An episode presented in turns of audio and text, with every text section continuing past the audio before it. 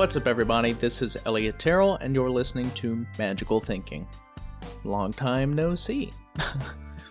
As you already know, the guest for this episode is Nate Staniforth.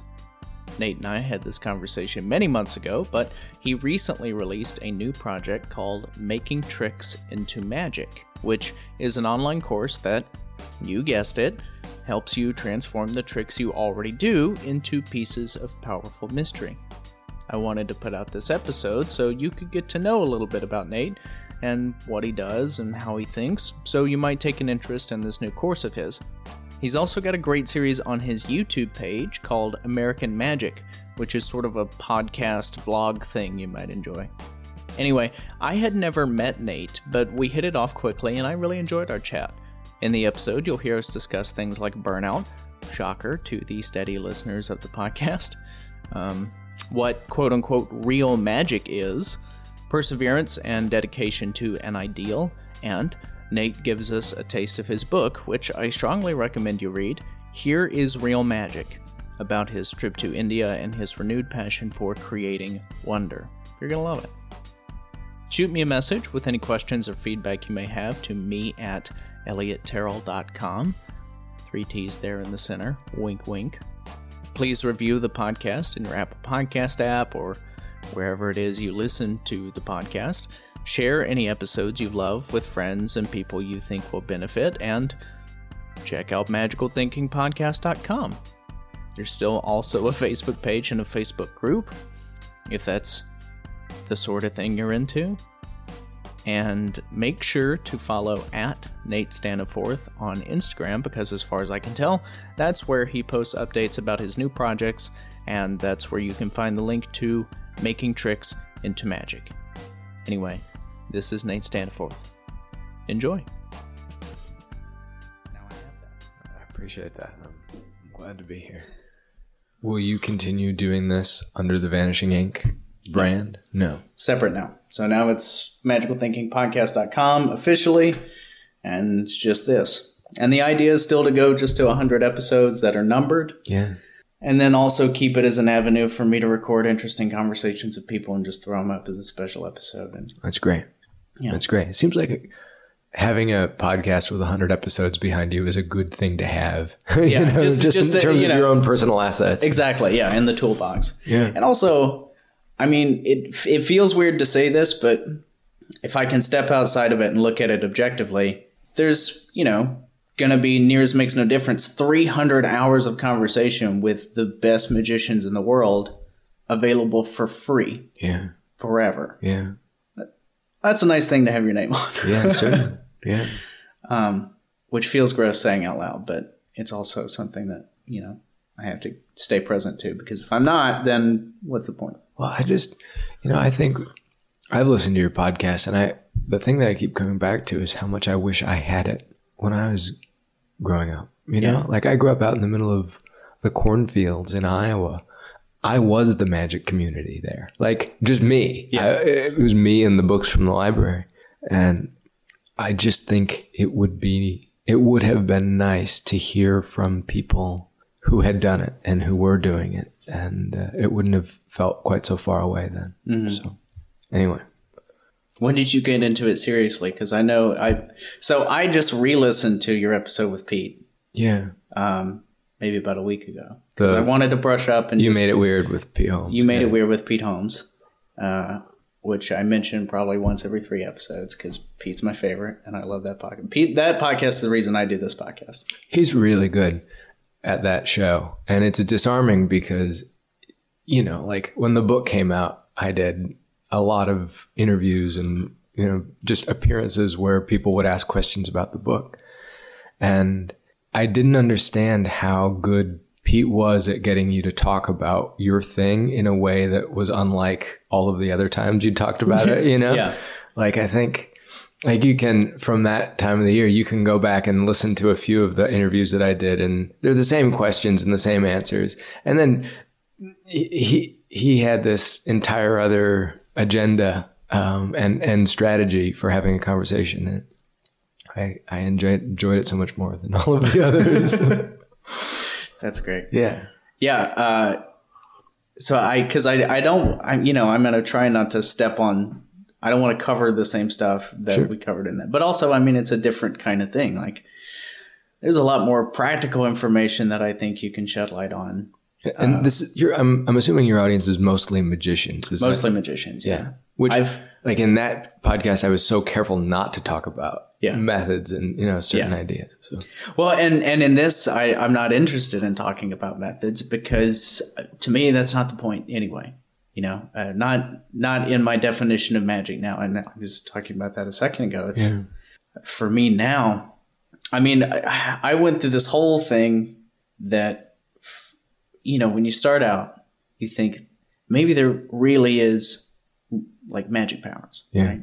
And so you learn how to vanish a coin, and you get really good at that, and it looks really good, and you fool people with it, and you go, "This is cool," but this isn't. This isn't the real secret of magic. Like I'm still trying to find. At least for me, I was like, "Hi." There's got to be a method out there that's actually real magic, and I just have to study hard enough and long enough to find it right. and then you know you you go through at least me growing up in the age with the internet where i could just get things and buy things online you start buying a bunch of shit that's awful and disappointing and i mean it's been like that in magic catalogs forever but now it was more instant gratification kind of stuff and you get it and you learn the trick and you do the trick and you're excited about the trick but it's not what you thought it was and it's not real magic. And then you get disillusioned by that and then you know then you start maybe trying to come up with your own tricks and your own methods and it's still not you're not finding it and you get beat down you get beat down you i got beat down and got beat down because i wasn't finding what it was. And then something happened and i started realizing oh it's not about the methods magic isn't about the methods magic isn't methods magic is about uh, the space in between the performer and the audience magic is about the space in between what's actually happening and what's happening in the spectator's mind. Magic is not a trick.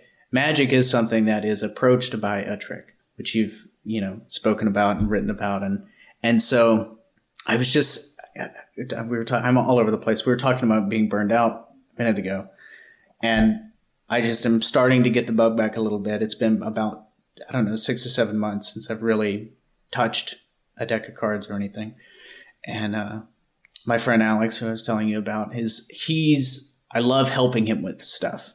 I love working on his stuff because he's so creative and his ideas are so off the wall and so unlike anything else anybody's doing that it's interesting and neat and fascinating and exciting. And uh, he was reading the Goshman book and he let me borrow Magic by Goshman. And uh, and I just flipped open to a random page and there's a, an audio there's a transcription of an audio expert e- excerpt, excerpt of an interview at a convention in England somewhere. And the whole essay basically is about how somebody told him that he was magic and he didn't understand. And it took him a decade for him to understand that he was magic, that the tricks were the vehicle, and that he was building magic for people.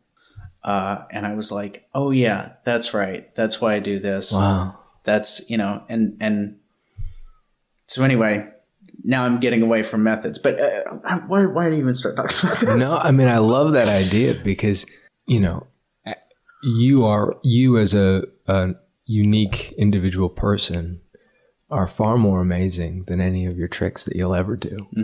And you know, I think especially for the young magician, you know, at least for me, well, you know, I started when I was really young and and I think, you know, pretty early on, I was I was getting these reactions from people that I didn't know I didn't know how to think about them because I knew the secret was pretty basic. Like it's just a coin trick. Mm-hmm. But but I could get the the grown-ups in my life, you know, my parents and my friends' parents and my friends and my teachers, like I could make them sort of go crazy for a minute. They thought it was something incredible and I knew it was just a, a trick, right? Mm-hmm. And so I remember feeling like like I couldn't live up to the magic I was doing. So, mm-hmm. you know, the temptation for me was to invent this character that I could just be all the time, who could live up to the magic I was doing, right? And my magic never really got my magic never really got good and it, and my career certainly didn't take off until I started dismantling that character and and finding a way to be real and Mm-hmm. genuine and present with every audience Yeah. and and trying to take the the show out of show business and also take the business out of show business Yeah. right? Like to just make it this this unique personal interaction with an audience. Mm-hmm. And you know you can do that with an audience of 600 people. It doesn't you, you know obviously there's stagecraft that goes into that but but the intent of really connecting with this group of people matters so much more than the material that that you're using to facilitate that. Now you better have your game in order right in terms of methods and and strategies to to show them what you're trying to show them Yeah. but you know, I I think you don't need tricks to do magic, and um, yeah, I'll leave it there. Well, I, I don't mean to hijack the interview. No, this this this is your time. I'm already talking too much. Um, when I was listening to your episode with Pete, there was something sort of in the space between you guys that I thought of that I wrote down, and it it, it was essentially for me now currently. I would rather do something beautiful that is magical, capital M magical, than do something that's merely impossible the best magicians that I've ever seen and my favorite magicians do both. Yeah, yeah, but right, I agree that if you have to pri- prioritize one over the other, um, you know, go for enchantment rather than impossibility. Right, go Yeah. for wonder rather than awe, um, because yeah, I don't even I don't even want to take that any further. I, I love that idea that that deceiving the spectator is not the end of the game. That's just one of the ways to get them across the goal line. And uh, yeah, you can you can do that with a good piece of magic, but you can also do it in any number of ways. Yeah.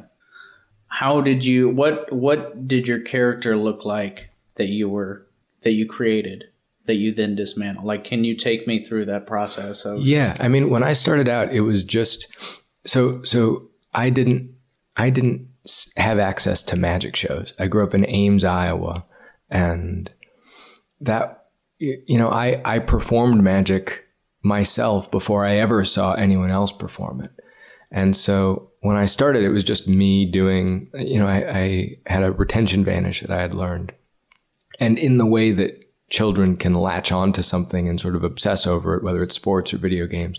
Like I, I, it's all I thought about. Like I'd come home from school and I'd practice. I'd wake up before school and I'd practice. I stood in front of the bathroom mirror and practiced this vanish over and over and over again until it really, I mean, you know how it, when, when you get a move and you nail it, uh, it, sometimes it looks real. Yeah. And when, when you're a little, It feels real. and it feels All real. the atoms click into place. Right. Yeah. Right. And it right. It feels like you're not using sleight of hand, like you're just doing it. And you know, I showed it to a few people and and was disoriented by their reaction because it was so much greater than I than I had expected or or really understood.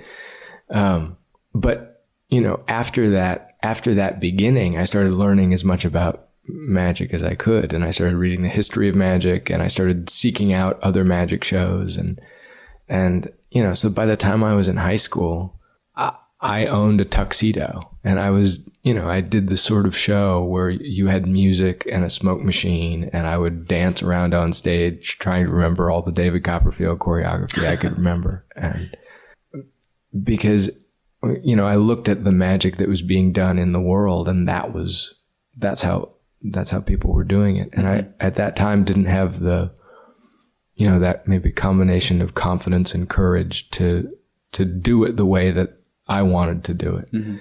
Um, but a, a couple things happened. I remember when I was a teenager, I went to see uh, I went to see Bob Dylan play a concert, and I wasn't a Bob Dylan fan.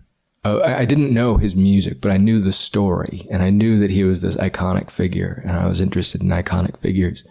So I went to see him, and I was struck by the the stark performance environment. He didn't have lights. He didn't have smoke. He didn't. There was no. He was just. He walked. He played the first. I'd say twenty minutes of the show with his back to the audience. Like he just. He wasn't. It, it, he wasn't trying to ingratiate himself to anyone. He was mm-hmm. just. He was chasing this thing that he was going to chase and we could watch if we wanted to. And, and it was intoxicating. It was just riveting. It, it, that night watching him perform, it, it felt like we were watching this artist try to do his best work. And, and so often when, when I had seen magicians perform, it felt like someone was trying to entertain me. Someone was trying to give me a good time. Right. Mm-hmm.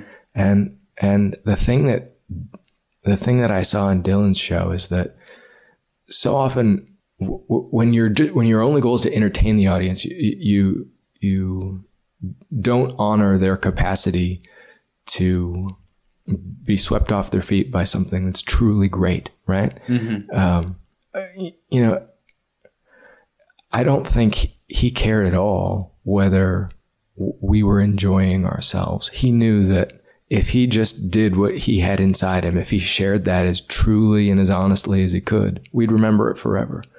And I, I will remember it forever uh, in a way that I will forget most of the shows I've ever seen.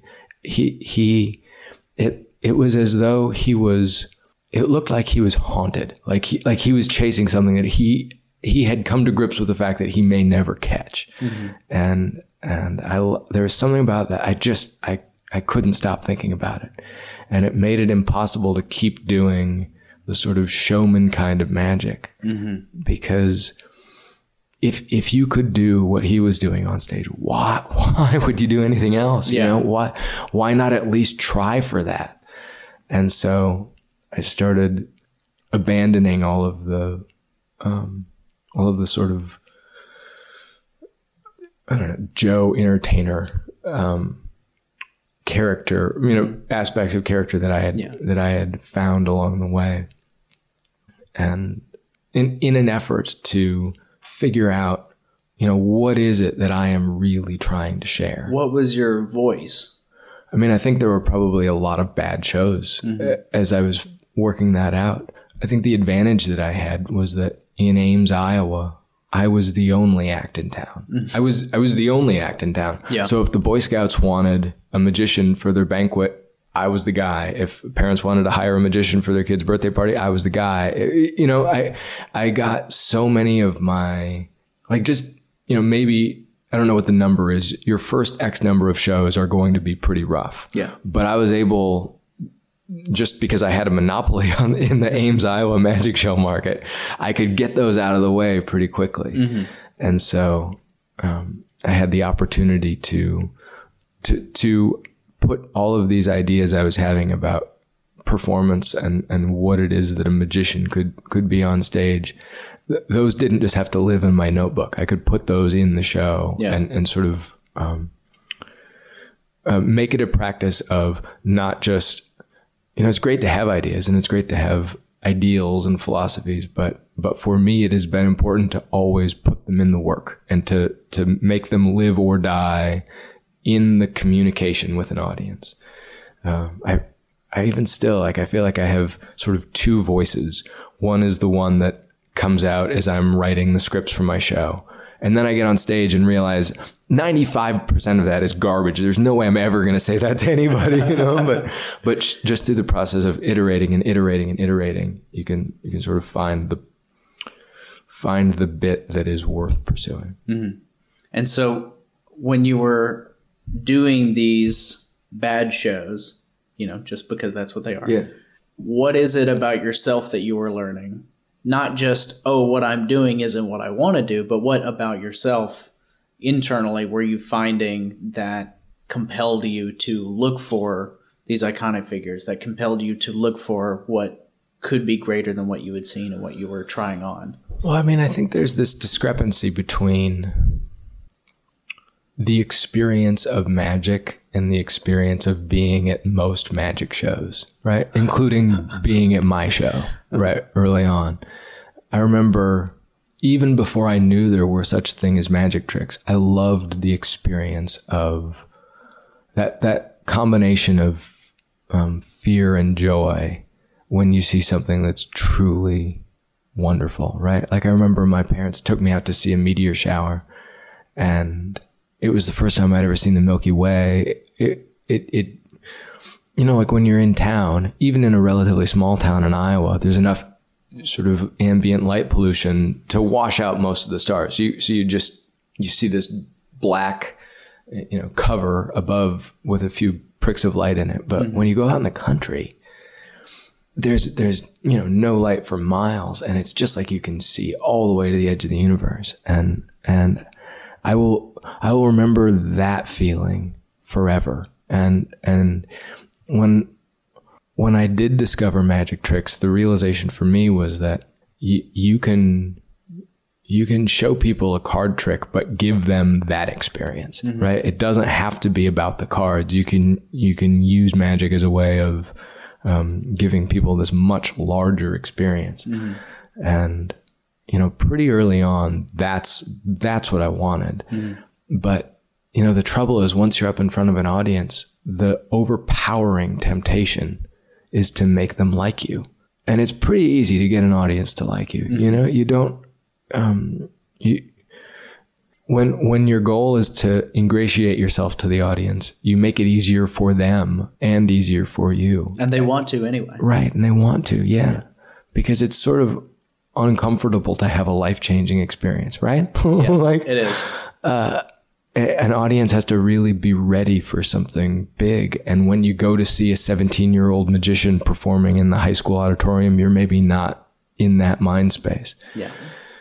So, I mean, it, in terms of what I was discovering, I, I realized that as a performer, that it would, it's, it's, not only possible, but almost certainly likely going to happen that when you go on stage, you will succeed at entertaining the audience and fail at actually giving them the experience of magic. Yeah. And, and so that, that became the bar, right? Like that's, that's the goal. I, I would, I would rather do everything wrong technically from an entertainment standpoint, but still make the hair stand up on the back of their neck that to me is a victory, even if it's awkward, even if it's uncomfortable, even if it doesn't um, lend itself to commercial applications very easily. You know, I would I would rather create that than succeed in getting them all to have a good time, but to not take them out and show them the Milky Way. Does that make sense? Yeah. Why? I think I think people are drawn to magic for different reasons, and I never wanted to be I didn't get into it because I wanted to be a performer. Mm-hmm. I got into it because I felt like at a pretty young age, I discovered that you could, you could chase something with magic that got ignored in most of the rest of, you know, our culture. Mm-hmm. Um, I was amazed. I was amazed when um, I started doing magic around, especially the adults in my life, how different they were when they were watching me do magic when they saw something impossible, I saw a side of them that I had never seen elsewhere. And why is that? You know, what, what is it that you lose when you become an adult? Mm-hmm. And, and why is it that you can give it back to them for a minute with a magic trick? That's what I wanted. Um, you know, I think it's, if, if you get into magic because you want to be Steve Martin, that's, that's great. Steve Martin's great. I, I'm not criticizing that at all.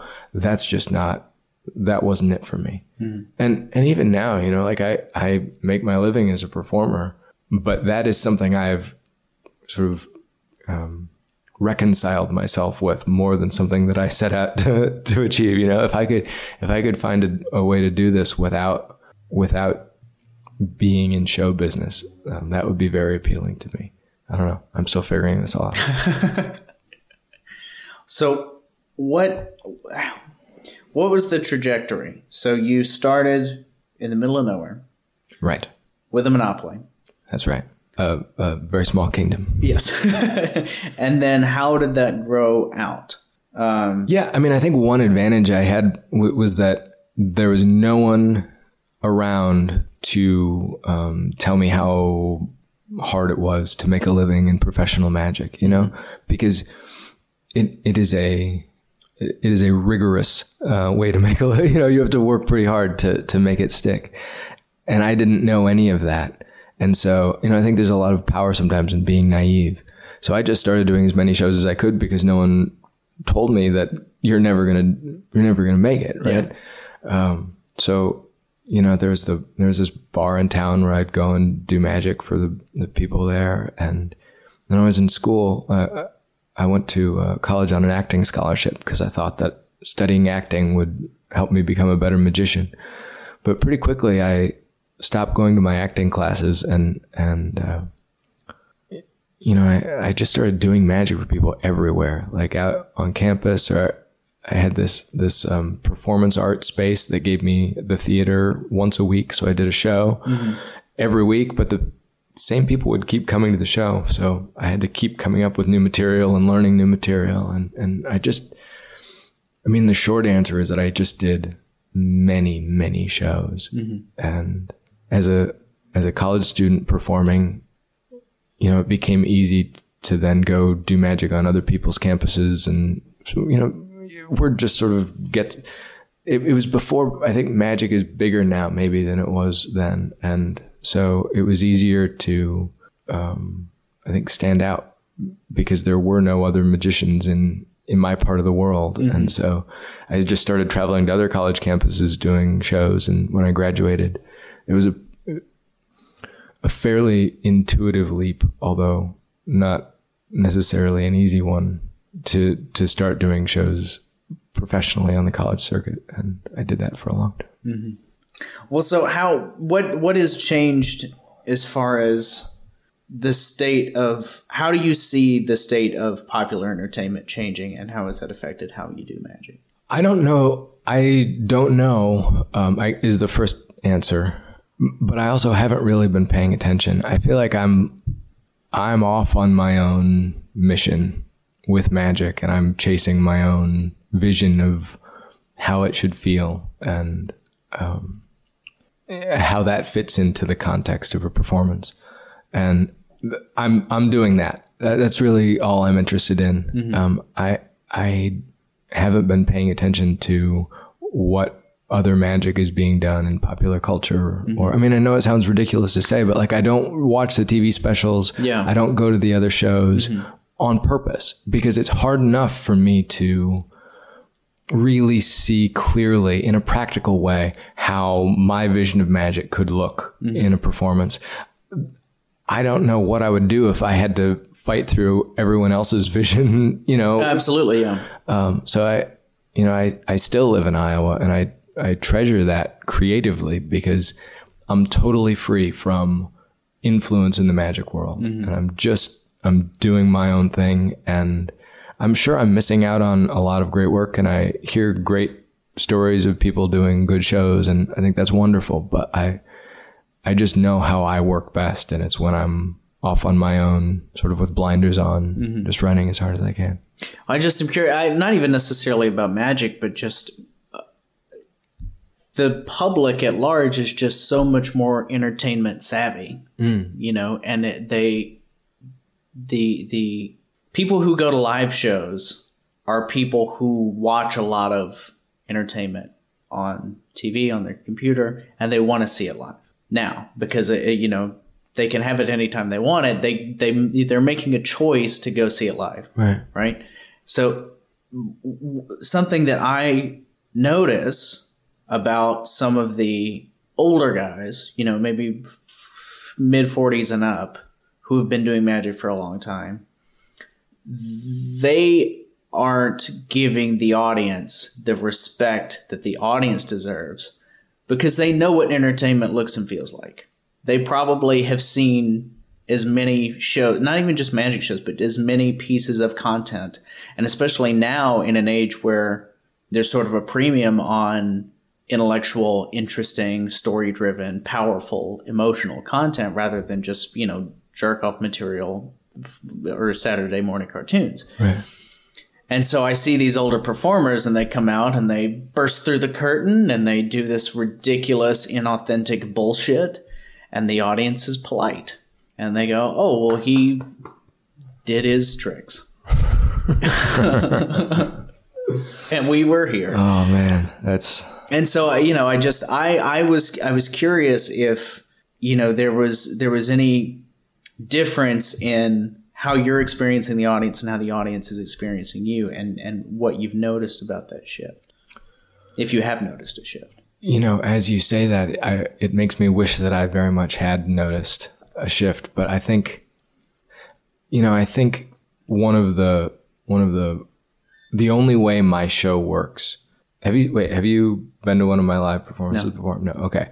The only way my live show works from my perspective is if I trust from the beginning that I will have the audience by the end. Yeah. And that frees me from the need to try to bring them on board at any particular process. I just, I've done it enough times that I know by the end I will have them. So, uh, you know, as to, as to how that's changed over the years, I, I don't really know if I, I don't know. I don't have a good answer for that. Um, I, I think some, I think for, for me, every night feels very different. I, I sort of, I've, in the past, I've envied those performers who can just go out and hit sort of play in their mind and do it. Um, but that just wouldn't work for the way that I approach magic. Um, but I don't, I don't know if it's changed over the years or not. What What is your pre-show? Do you have a pre-show ritual? Is there something There's a lot of fear. There's a lot of self doubt and wondering if I left, if I would get fired. You know. no, I mean, I. There's no ritual. There's no process. Um, I I ask because it sounds to me like you know you it it sounds very clear to me that you have to be present for the magic to happen, yeah which is the whole point. That's what we're all talking, or that's what you and I are talking Yeah. about. Is that like magic is something that is created, yeah not something that you do. right. And so I just wondered if there was something that you you know if there was like a any any anything that you know maybe just said to yourself before you went out on stage. No, I wish there was. I mean, that'd be really useful. I, I, I, you know, I feel like I've been looking for that. Like, how could I make this easier? Right? Mm-hmm. Like, how could I? Because I certainly would. I would certainly take the easy way if I thought I could still, you know, get what I was going there for. But no, I mean, like, I, I, I almost can't believe that this is how I make a living because it's such an uncomfortable process for me going on stage to do a show and getting ready for that meant like it just ruins my day. And Tell me about it. What does that mean? well, like the, the worst is when I don't have to travel very far to do a show. For instance, if I'm like I live in Iowa, so if I have a Chicago show, that's a rough day because Chicago is only four hours away. At least when I'm flying across the country and driving for a few hours, you know, to get from the airport to the venue, mm-hmm. I'm busy enough that I don't have to think about the show until I get there. But yeah, it's just I, it's a barbaric way to make a living, you know, getting up in front of so many people and and and exposing this thing that I really love to an audience who, at the beginning, does not love it at all. And And who's resistant to it? yeah, you know, it's like it, it's this uncomfortable blend of sharing the work with the audience and protecting the work from the audience and trying to figure out where that line is in the night where we can trust each other a little bit. Um, I don't have any idea how to how to wrap all that I'm trying to do up into like a mantra or a something to think about before I go on stage. But you know, it helps that I've done I've done it enough that um, that I I know how to start and I know what I'm aiming at and I can trust my instincts a little bit. And but other than that, it's just like falling down the stairs every time. like I honestly I can't relate at all to um, you know you hear some performers talk about learning their show so well that it it just feels like they don't even have to think about it. Uh, that's never been my experience. It's always like going into the boxing ring. And unless you are absolutely focused you're going to get your ass kicked. And i don't know how to have it not be like that. Um, yeah i don't know. It's a yeah it's a strange way to make a living. That's really interesting. I because I I have never done a stage performance. I've never been in front of i'd recommend against it. Yeah. clearly. You're making that very clear. Um, but I, I it, it's it's difficult for me to relate to that in a way that you know I can analogize it to close up. Um, because I mean, it, it would be easy to say that you have to be present with close up, but I mean, at a certain point, you get good enough at technique, you kind of can just do nothing, you know, and and make it look good. And you're, that's not. Now we're talking more about tricks, or I'm talking more about tricks and, Right. and fulfilling the entertainment portion. So I guess I don't know. I feel that in the in the few moments I've created real magic for people, I for me it's not necessarily about being in a boxing ring. It's more like I, I don't know. Maybe it, maybe it is, but it doesn't seem so violent to me. Fair enough. I guess Pick your metaphor. yeah, yeah, yeah. Well, uh, I, I'm I'm I'm wrapping my head around yours, and it, it seems to make more sense. But the the time that I'm thinking of most recently was um, about a month ago, and I was at a bar, and I'd had a few drinks, and everybody around had had a few drinks, and after I have a few drinks, the cards come out, and it it was really good for me because in close up, it's very easy to have these synchronicities that you can just riff on. You know, in that in that space, you're, or at least I like to do improvisational magic, and just take credit for things I didn't do. You know, and at that moment, to me, I guess the boxing ring would be I've I've gone into this state of flow. And the punches are in slow motion, and I'm able to dodge out of the way and get the blow, and then move back. And so that's how I'm sort of experiencing the the boxing ring thing. But it's more, I don't know. For me, in those those few moments, it's a it's about this weird flow state that time slows down, and it seems effortless, not effortful. Okay. Um, but again, I you know I've never been on stage. I don't because that's a that's a uh, structured thing. You know, I don't know what is. What can you talk a little bit about maybe Well, what the structure of it is like and how you have to manage that and I think a lot about what the audience needs to know um, every step along the way. Mm-hmm. How can I build not, I mean, all the way down to the sentence level, right? Like how how can I during the course of the evening I will be revealing bits of information, mm-hmm. and along the way I want some of those bits of information to be so shocking that they run screaming from the theater, right? Mm-hmm. So how can I how can I build their experience with as many twists and turns and archways and bridges as necessary to, mm-hmm. to deliver them to these moments that I want them to experience. Mm-hmm. And the the challenge for me is is um, okay. Let me say it like this: the the challenge for me is knowing these moments when I want to arrive mm. at with the audience ahead of time and and needing to in real time negotiate all of the factors that I can't control in the venue to um, to still get the audience where I want them to go. Right. So you know, I perform now at a lot of small theaters and clubs, and so sometimes the performance environment's great, sometimes it's terrible.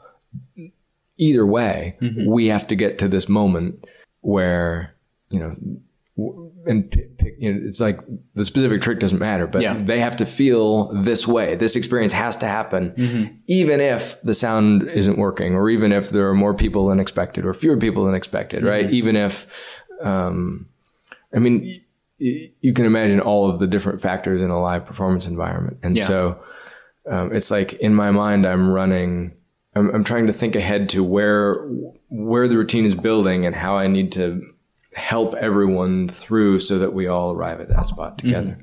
And and I don't mean to say I don't mean to make it sound um, miserable because I also love it. of course I just I I, I love it so much that I I don't even want to talk about how much I love it because it's embarrassing.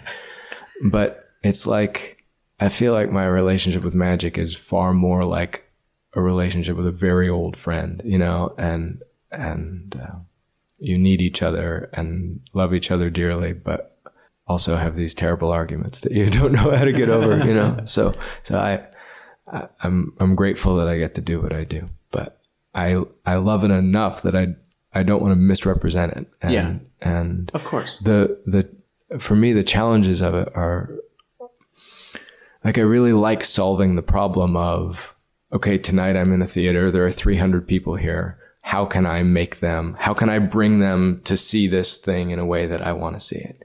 When I was in college, one of the best, let me say, I, I would say he was the best performer of any kind I've ever seen. He was a professor who taught biblical Judaism as it relates to um, modern American literature. So he would draw connections between um, books in the Hebrew Bible and Catcher in the Rye or um, Hemingway's writing, right? So, mm-hmm. so it's a pretty obscure subject that he's teaching, and and they had to put him in the biggest auditorium in campus and people would skip their classes to sit in the aisles to watch him lecture. I, the first time I saw him, I was skipping another class because someone like grabbed me by the arm on the way to class and said, skip whatever you're doing. You got to come see this guy. Mm-hmm. Like he's a legend. He's a legend on campus. And watching him. What was his name? His name's Jay Holstein at the University of Iowa. They made a documentary about him actually. Oh, cool. Uh, if you Google I think it's called the Workers series. If you just Google Jay Holstein, you'll find a YouTube video about him. But it's a great documentary. But but watching him communicate with an audience, I learned more about how to share um, ideas and experiences with an audience from him than I have from any other performer, because it's part um, aggression, part intimacy, part intensity, part he has this thing that he cares about very deeply. And he knows that this audience of jaded 19 year old undergraduates does not care about it at all. And just through sheer force of personality, he has to build a bridge from where he is to where the audience is and grab them kicking and screaming and help them over.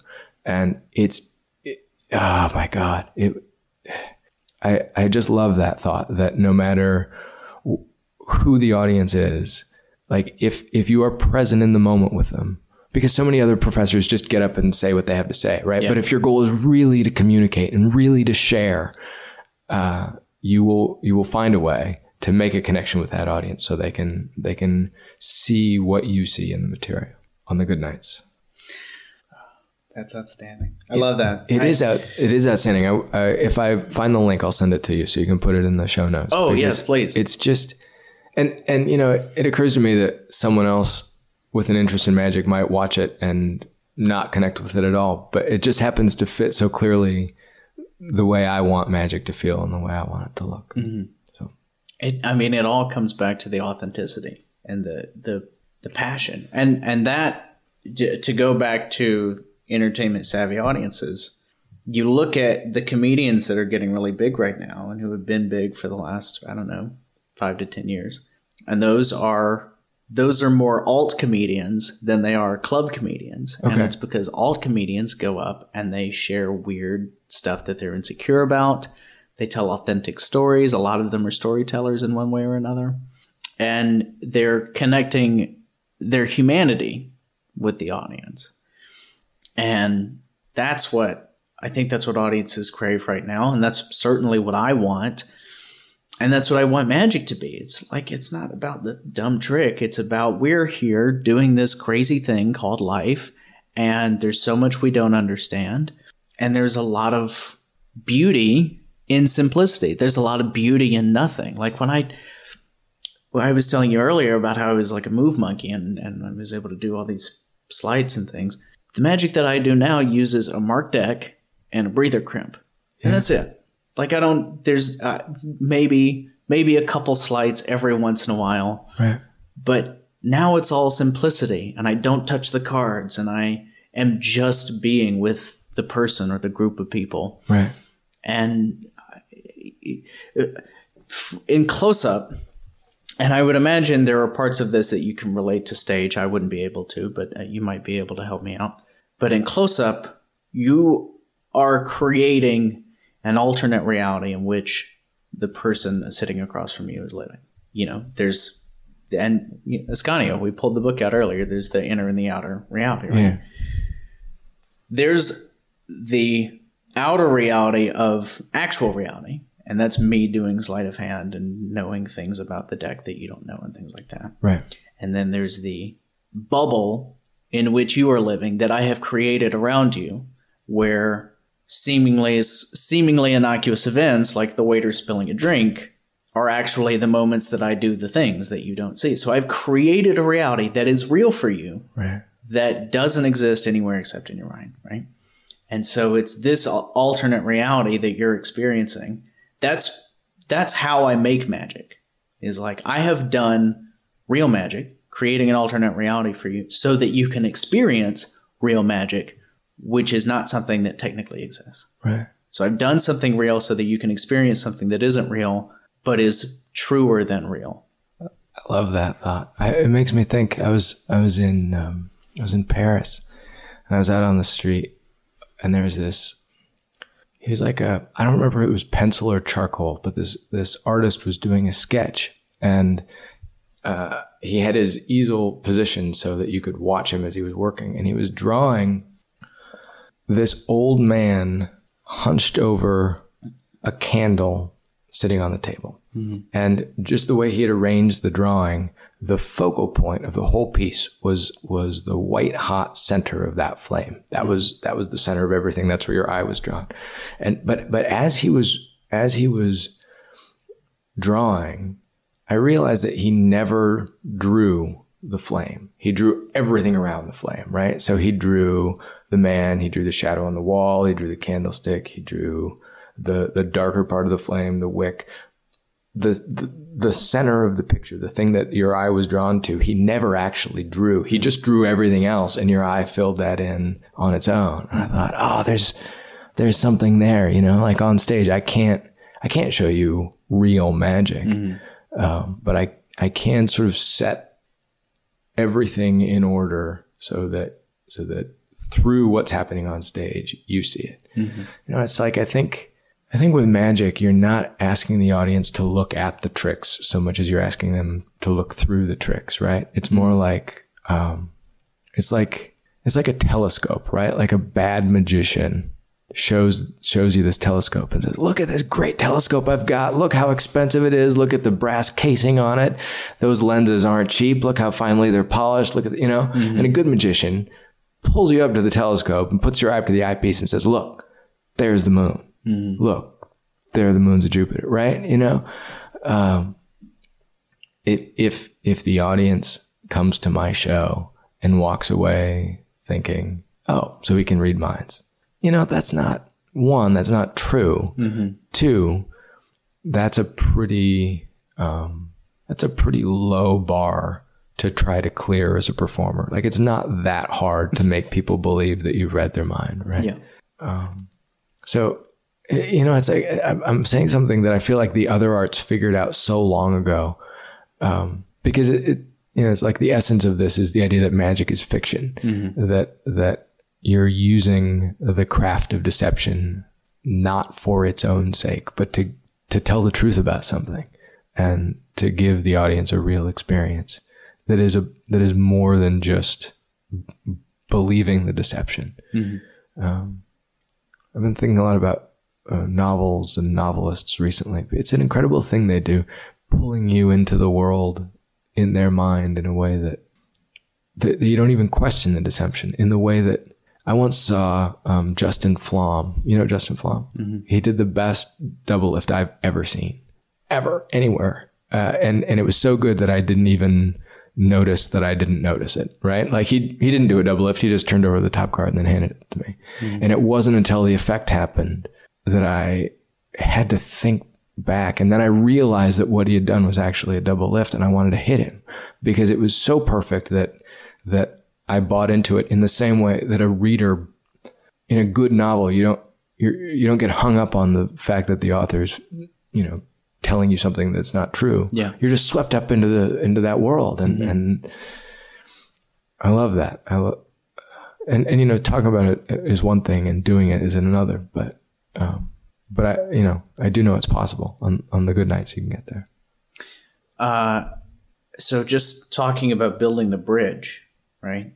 I was uh, Dan Brown has a masterclass on the masterclass website, and I just was bored one day and started watching it, and he he he talks about you know he's like there's a lot of information out there about about writing.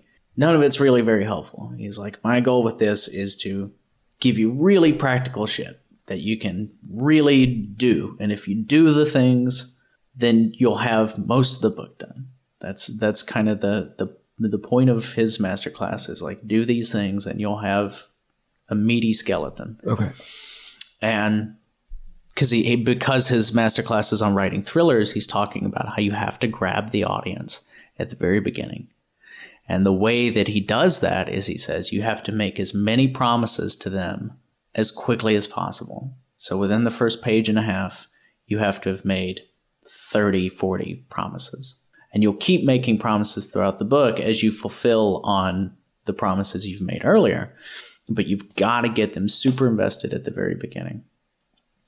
So, you know, he talks about describing characters and leaving out little pieces and and you know talking about fears or or some crazy thing that's just happened and you have to find a solution in you know 24 hours or whatever and you set stakes really high and the promises that you're making are you're going to find out who the bad guy is you're going to find out how he saves the day you're going to find out you know all these things but building that connection very quickly is important to pull people in and build that bridge and i'm wondering how you have structured your act over the years to make these promises to the audience that you're going to fulfill on without saying, I'm going to give you the experience of real magic. So I say that. Oh, okay, I mean, I don't say that specifically. Yeah, yeah, yeah. But I'm pretty clear at the beginning of my show. Um, did, did you ever read Absolute Magic by Derren Brown? No. Okay. It's worth selling anything you need to sell to get it Mm-hmm. because he talks about the the messages that you're giving to the audience. Oh, it might be in Pure Effect. It's in one of those two Derren Brown books. Okay. But but the the messages you're giving the audience is about your work in your work, right? Like what are what are whatever words you say, they need to hear the following things. And one of them is this is important.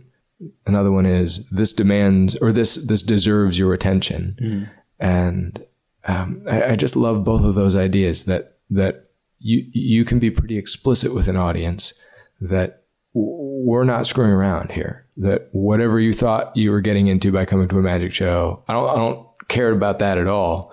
Here's my goal. Uh, I'm going to light your hair on fire, and and you know you can you can promise a lot if you know you can deliver it, and you know I I have come to trust my material. I I know some of the routines that I do better than I know some of my friends. You know, like we've just been around the world together. We've been to war together. Like it just I, I I trust my dollar trick. I trust my phone book trick. Like I know they will not they will not betray me. I may betray them, but they will be there if I need them Yeah. and and that allows me to be sort of um, audacious in in my contextualization of the evening for the audience at the beginning because I trust the material. It's it's not that I have. I, I don't mean it to sound arrogant. Like it's not so much that I have confidence in myself. It's just that I know that this material Yeah.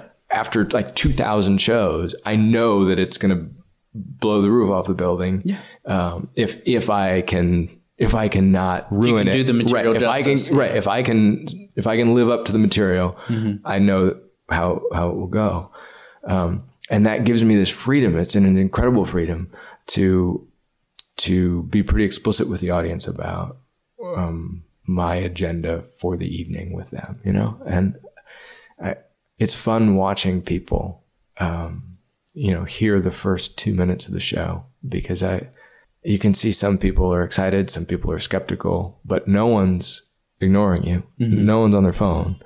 And, uh, yeah, I love that idea of making promises. I haven't thought of it like that. I hadn't thought of it like that before, but, um, but that sounds right. You're, you're sort of daring them not to pay attention because they don't want to miss out on this thing that's about to happen. Yeah, that I think is just. I uh, I'm really uh, so like I said I've never seen you so I didn't know if that is something that is part of your show and I'm so glad to know that it is Yeah. because I think that's fucking cool. I just love that and because I mean I grew up religious and it was like you tried to save people It's like this is important. You're going to go to hell, you know, and Yeah. and that's neither here nor there. But it's the same idea. It's like, hey, you need to pay attention to what's about to happen Right. because it can change your life. This matters to you, This matters. even if you don't know it. Yeah, exactly. I'm about to give you something you didn't know you needed. you know what I mean? Right. Which which only works if you are about to do exactly what you just said. Yes. And and when I remember I I, I thought about this as a sort of a dramatic technique early in my career, maybe before I had the material to back it up, you know. So some nights I would I would come out swinging and just totally totally crash and burn. Yeah. And and then maybe the whole audience would have been better off if I had just intended to entertain them for the evening because like my first year on tour on the college circuit, there were some really just remarkably awful performances mm-hmm. where I I just came out swinging for the fences and and missed and, and then there's nothing Yeah. you know then there's just this asshole on stage who uh, promised the world and and uh, couldn't even tie his shoelaces but but once in a while it, you know even despite my inexperience you know it would connect and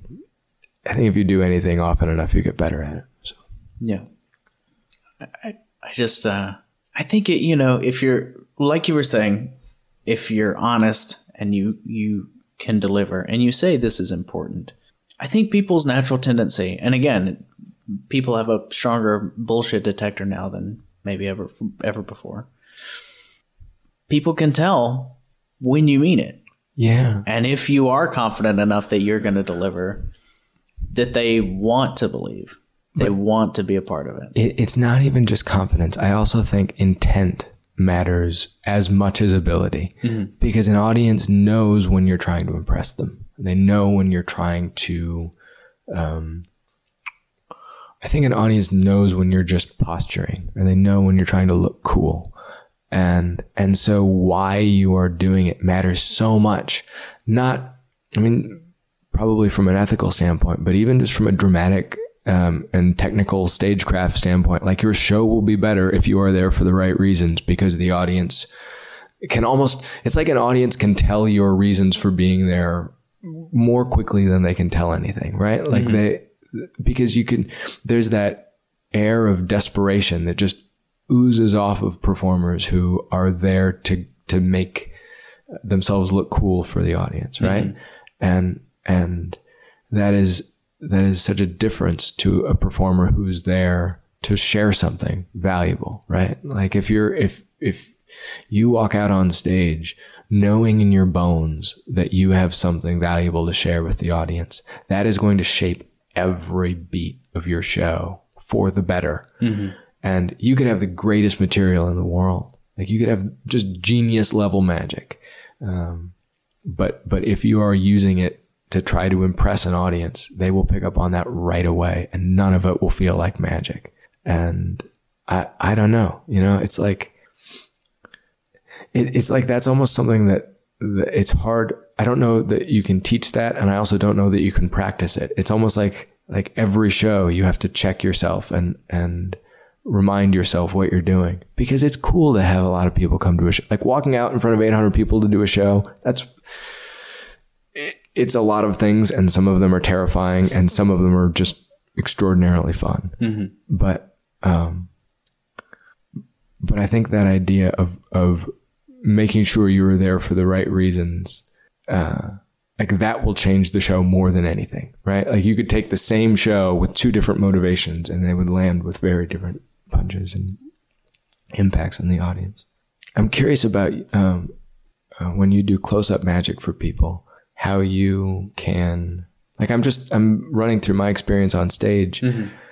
I I have so many advantages because of all of the cultural sort of expectations and norms that are built into the ritual of a stage performance that aren't there mm-hmm. when you're table hopping at a restaurant. I mean, how how do you do that when you're going up to a table? You have to introduce yourself, I mm-hmm. suppose. You have to and you have to do it in a way that doesn't dishonor the magic and, and sets the stage for something special to follow. Yeah, the the context is is really interesting. Table hopping specifically is almost um it's table hopping to me is an animal outside of magic, and I mean that in conjuring. Like, and a lot of times that's a whole other thing, but magic. I'm going to write down magic versus conjuring because that's important for me to say as often as I can. Um, and we've already talked about half of it already. Um, but table hopping is like you. That is purely entertainment. People, people like you and me can't table hop because it, the f- First off, it would be completely soul crushing. Second of all, neither of us would be good at it. See, now I just want to go try it. Well, we what I mean by that is like if we're trying to do what we're trying to do, that potentially takes more time when you're interrupting someone than 10 minutes for the food to get there. You know what I mean? right. It doesn't necessarily take that long, but when you're interrupting someone or you're walking up to someone and introducing yourself as a stranger, you you you are you're setting this completely different context for what a performance is supposed to be, what entertainment is supposed to be, and so therefore what magic even has the potential to be in that moment. I mean, if you had a trick that was strong enough that it could be classified as a miracle, and you walked up and you went, I'm going to show you a miracle, and then you did a miracle for somebody, okay, then you're maybe you're approaching the magic that we're talking about. But you, there has to be a very specific kind of. Actually, you might be very good at it, and the reason I say that is because you have an intensity in your eyes that would draw people in. And the reason I say this is because uh, I have a dear friend in Dallas. His name is John Wilson. And I don't know that he's ever table hopped, and I'm sure he would hate the idea of doing such a thing. But the kind of magic that he does, he reads the tarot for people. He talks very slowly, and he can do one thing and spend 10 minutes with you, and you feel like you've been transformed. And that is potentially an interesting table hopping experience because he it's all about the one thing. But generally in the craft of table hopping and conjuring, it's quick, fast, fun, hit them hard, go to the next table, you know, it, it's essentially busking where the performer moves instead of the audience. Right. Um, and so it, crafting the context, you know, it's, it's just a totally different beat. But when I am performing close up, it's not table hopping. Okay.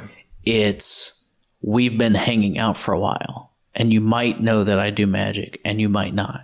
And if you don't, then I probably won't do anything unless the mood's right. And I think something, int- I, I and I think I might could do something interesting just based off of the conversation or whatever. I'm not, I'm not Michael Weber. I can't direct a conversation towards an impossible thing that I have in my pocket to, you know, totally fry somebody Yeah. but if you know something happens organically and i can illustrate it. Or if there's the right vibe or the effervescence in the air is you know it's it's an intuitive thing that's when maybe i'll do a trick. Right.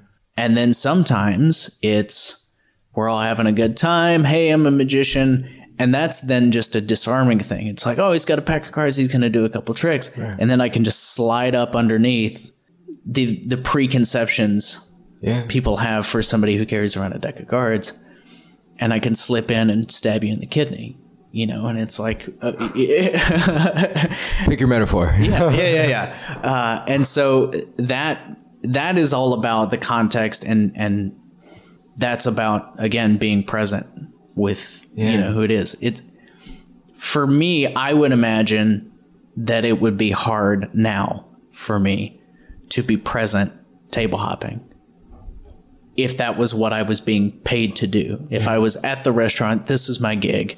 I'm not present. I'm thinking, okay, what tricks do I have to do so that I can get that audience to pay attention or that table to pay attention so that I can move over there and I can make that and I can make the servers happy and the restaurant happy and all this stuff. And that is just getting further and further away from what it is that I want to do and what I want to create. And Jared Kopf, another example. I mean, I, Jared, I think, is maybe the best magician in the world because he, what I mentioned earlier, doing something beautiful that's magical and doing the impossible. He's one of the guys that does both. Wow. And he, he even in his formal close-up show at the Magic Castle, he talks about he spends his time sitting in a cafe with a sign that says, uh, oh shit, I can't remember what the sign says, but he he reads the tarot for people. He sits there and people walk up and they go, "What are you doing?" He goes, "I'm read the tarot." And they sit down and he reads it, and you know, amazing, incredible experiences. And it's not spiritual, and he talks about how this these are just paintings, and we're people enjoying art and, and studying it for ourselves and, and interpreting it as we will interpret it. But it is impossible for us not to make a meaning out of these random images associated together. Right. And I'm just here to help you read the pictures. And through that, and, you know, occasionally some psychological chicanery, he creates Right. a masterpiece of magic for somebody. And he's just sitting there, minding his own business, reading a book. And somebody came up and asked what he was doing. And then he changed them. Fuck, man. That's what I like to me. That's that's close up magic at its purest. Have you ever seen Garrett Thomas work before? Oh my god, yes. I saw him work in uh, Buffalo, New York, and he was at a bar where he was working, and he walked up to these people who were sitting at the bar, and I, it was within the first minute they were screaming, and one of them left for a while and then came back because he just couldn't he couldn't take it. Like, It was mm-hmm. just I, I I love seeing that him take that group from zero to sixty so quickly. It mm-hmm. was it was I didn't know that was possible. It's wonderful. Garrett's incredible. And that's Garrett is phenomenal in so many ways and his episode of this podcast is one of the few that I'll go back and listen to for fun Wow. because I don't like listening to my voice, but when I see him, I'm blown away and I'm totally fooled, but personally, I'm not experiencing capital M magic. Okay. I'm experiencing astonishment, and that feels amazing. I love that feeling. But I am not experiencing magic when I watch him. I love being fooled. I love being fooled real hard, and Garrett does it for me. But ultimately, for me, it's it feels. Oh, this sounds awful, and I hope I don't get in trouble for this. But it feels hollow. Hmm. Like I fucking love Garrett. I love everything that he does. I think he's an amazing magician and the the the way that he talks is beautiful and meaningful and I, and it is meaningful to me that he's authentically sharing who he is ultimately for me I don't get anything out of it And do you think that could be because of your training as a magician? I think it is a lot a lot of it has to do with my training as a magician but I think more than that I just am hungry for something more from my art Sure.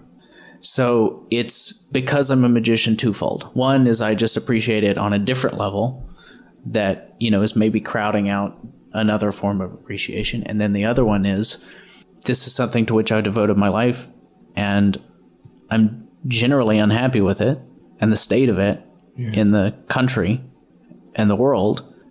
And that's preventing me from enjoying things as they simply are which is one of the reasons I got very burned out. It's probably the biggest reason. And I just am hungry for again something more, something bigger. I mean like the the the shamans and the the wizards and the you know the people that were doing tricks to speak to something much larger are interesting to me in such a way that it it it speaks to humanity and not a person. Hmm. I'm interested in magicians, in conjurers who can humanize themselves, connect with an audience, and then elevate the entire thing to something greater than what's happening in the room. Giving someone an experience of magic is tremendous and maybe one of the most beautiful things you can do for somebody.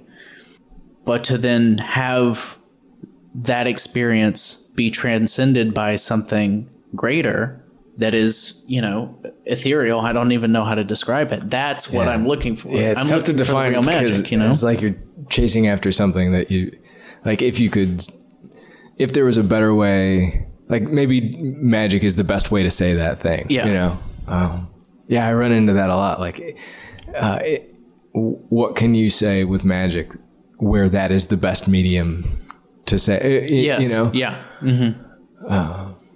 yeah, if I could write about it or sing about it or paint about, you know, I, I would do that. That Yeah. would be way easier than living out of a suitcase for six months a year. Yeah. Well, that's a I that's That's a question that I ask people, or that I, wh- or when they ask for advice, I ask them the question: Is magic the medium for what you want to convey? Mm. I don't know what magic is the medium for Yeah. necessarily, but it's important that it is for you. Yeah. Like if that's if this is this is the thing that is going to be my vehicle, why and how, and even if we disagree on why and how, as long as you have an answer to those things, you're already ahead of the guy who's doing fucking tricks. Because you know? because then you will be trying to share something with an audience, right? Yeah. And and uh, it, you won't just be doing tricks for the sake of doing tricks. You'll be doing them because that's the best way to do what you're trying to do. Mm-hmm. And yeah, I, I you know I I feel like talking about all of this is you know it. It, it's one thing to talk about it, and it's another thing to find a way to put all of these ideas into the work. And mm-hmm. that's the challenge for me. You know, it's it's never been one of vision. It's always been one of execution. Like if I could make an audience feel the way that I feel about this material, it would it would fr- it, they would never recover. They'd think about it for in the same way that I I feel about it, and and I think about it every day.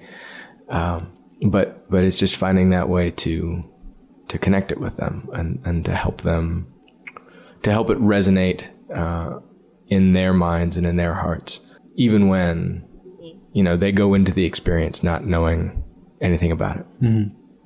just getting back to what you said about you know wishing you had something like this when you were starting out. The reason and you know you were talking about taking these ideas and putting them into the work. Yeah. i i have no way of doing that. Not in a performance context. Right. i mean i could that, that's just a career that i don't want to start having. But the people under 30 or maybe under 20 who are listening to this who are hearing these kind of conversations so early on Right. you know in 20 years shit who knows Yeah. It's a it's a good time to be a magician yeah for a number of reasons, but there's so much good magic being created now, and I also think you know I I think of it sometimes in the same way that music changed in the 50s. Because of something that happened 20 years before with the invention of the electric guitar. Um, you know, it- the first electric guitar was something like 1934, I think that was sold, but but the Fender Telecaster became the first commercially available, like widely available, um, that was cheap enough that teenagers across you know the West could have it in their garages and basements. Dylan had one, Janis Joplin had one, Jimmy had ev- everybody had this guitar, and and it changed music forever, right? It it sent it off go in so many different directions, and it's never been the same. And I feel like for Magic, our electric guitar moment was Blaine's 1997 Street Magic special, right? Because mm-hmm. overnight, you didn't need a million dollars. You didn't need a Las Vegas stage. You didn't need illusions. You didn't need a lighting rig. You just needed a deck of cards and, mm-hmm. and an imagination. And in the same way that it took a while for the electric guitar to work itself into the culture, it's taken 20 years for, you know, that style of magic to, to, uh, or that approach to magic to sort of um, work its way into our culture. But now there's, you know, the magic on YouTube and, and the magic that's being invented. You know, it's like when I was growing up, people wanted to do shows and now i see see kids inventing magic to be magic inventors. And how great is that you know? It's like people who are just putting all of their w- w- without necessarily the need to be the one to get on stage to do it. Um, magic used to be the world the community of magic used to be limited to people who were also willing to become performers. But that's now you can just be a magic inventor right? Or you can just be an amateur magician or you can just anyway i'm excited about it i think. I think magic will get i mean it, because it will go any number of directions maybe some of them will continue to look like it always has looked but i hope there's some really weird stuff coming. Yeah. How do you see your magic changing in the next decade two decades? I don't know. Um, I, I, you know, I spent four years writing Here is Real Magic. And that was a disorienting process for me because I discovered that I really love working outside of. I like being off balance creatively. And I think one of the things that, one of the things holding me back is how much experience I have on stage. Mm-hmm. Um, one of the reasons I'm interested in your close up magic is that feels new and, and strange and unusual to me. I feel the same way about writing. I feel the same way about music. I, I think my career is going to get stranger before it gets bigger because I love the, I, I have this, it's probably not great for a career, but as an artist, I have this thing where as soon as anything feels like it's going well, I want to break it and, and, you know, build something else. And, uh, I don't know. I don't know what I'm going to do next. But I started to think, you know, I, most shows feel like total um, failures, right? Like I'm shooting at something and I've never once hit it. but but I've I've learned that, um, and that's okay. You know, I, I, I think I think maybe part of being an artist is being sure that you aim for something that's that's so so great that you're not going to hit it. Mm-hmm. Um, but but I have done my show now so many times that that it just occurred to me that maybe a better way to share it with the audience is to not not by coming at it the same way over and over and over again, but by trying toward the same ideal from a number of different directions. So with a live show, with a book, you know, mm-hmm. uh, that I have out now, what what other approaches can I take towards the same center mm-hmm. so I can sort of triangulate this this vision for the audience. You can see. surround it. Yeah. You can draw everything but the but flame. the flame. Yeah.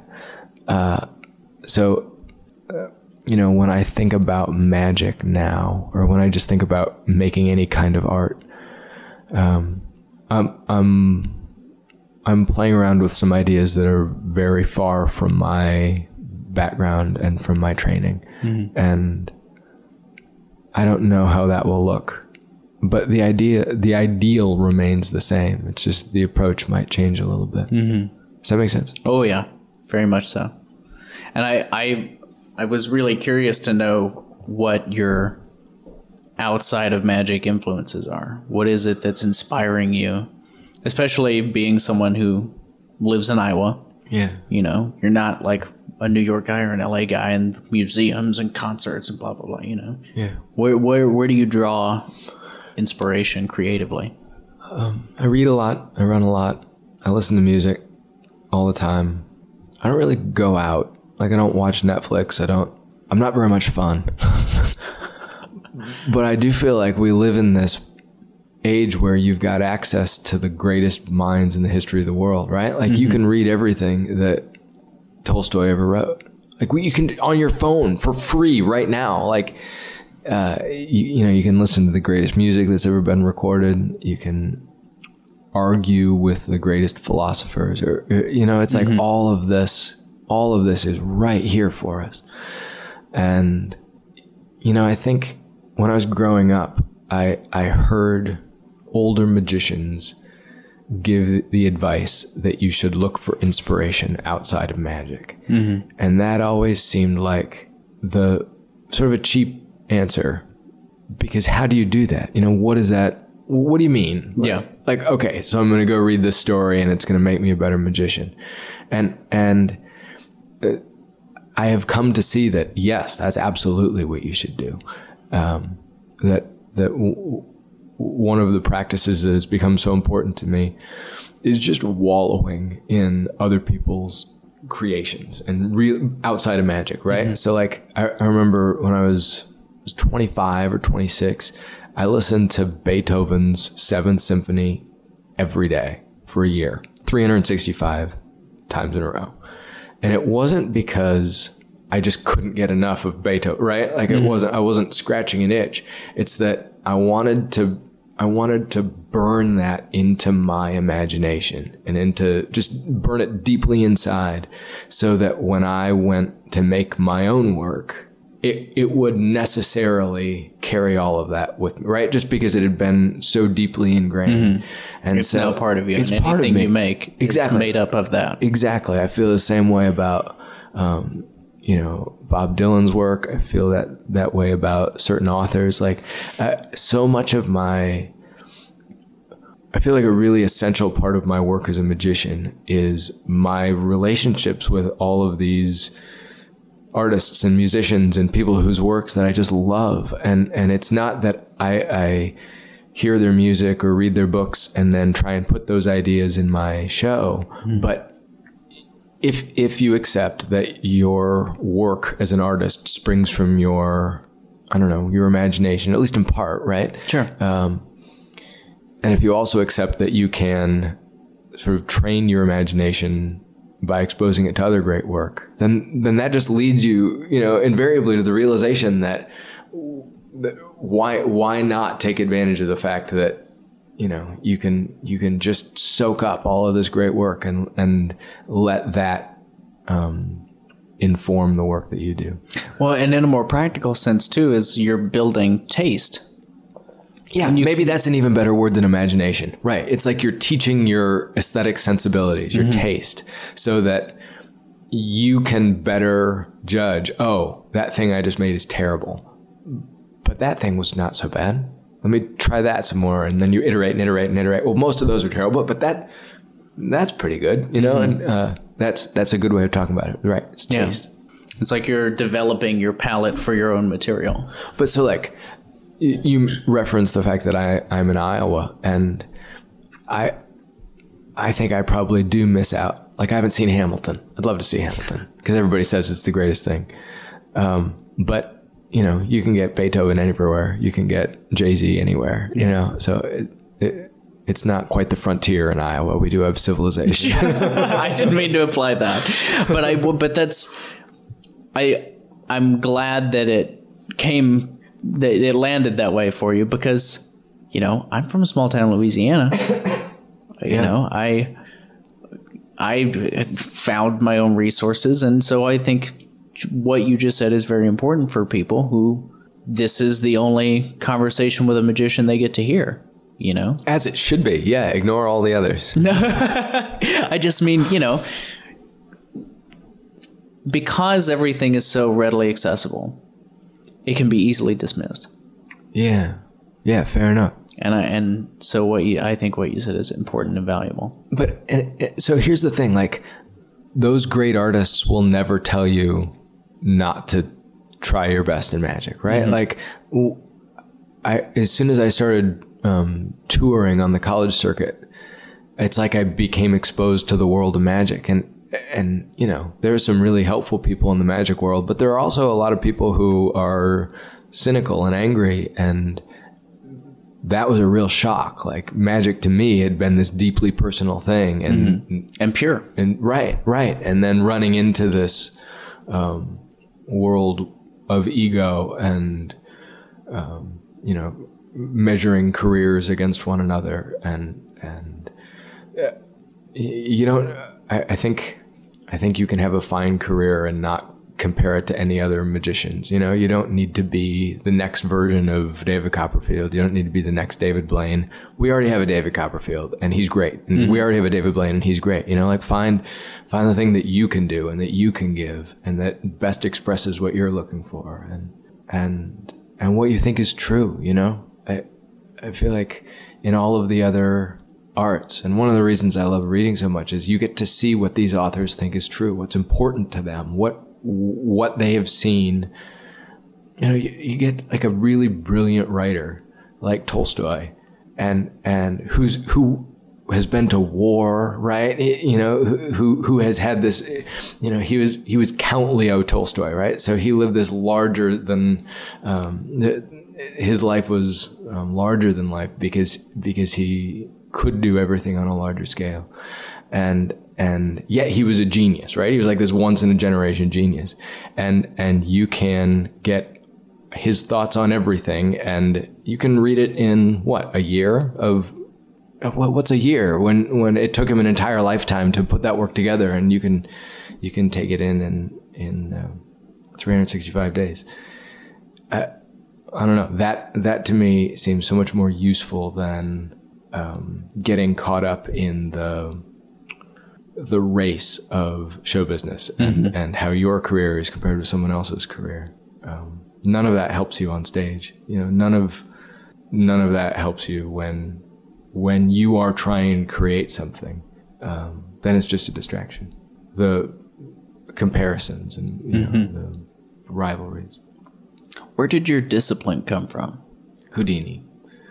Uh, I I remember, you know, I, Houdini was. I feel really lucky that I learned about him at such a young age, because I was young enough to admire that he did. I was old enough to admire that he did a hard thing, and young, young enough to just assume that if he could do it, I could do it too. And it, you know, I I don't know. I I I tried to emulate him in so many ways, and he had that quote that um, he said, "The real success to my the, the, excuse me, the real secret to my success is simple. I work from seven in the morning to midnight, and I like it."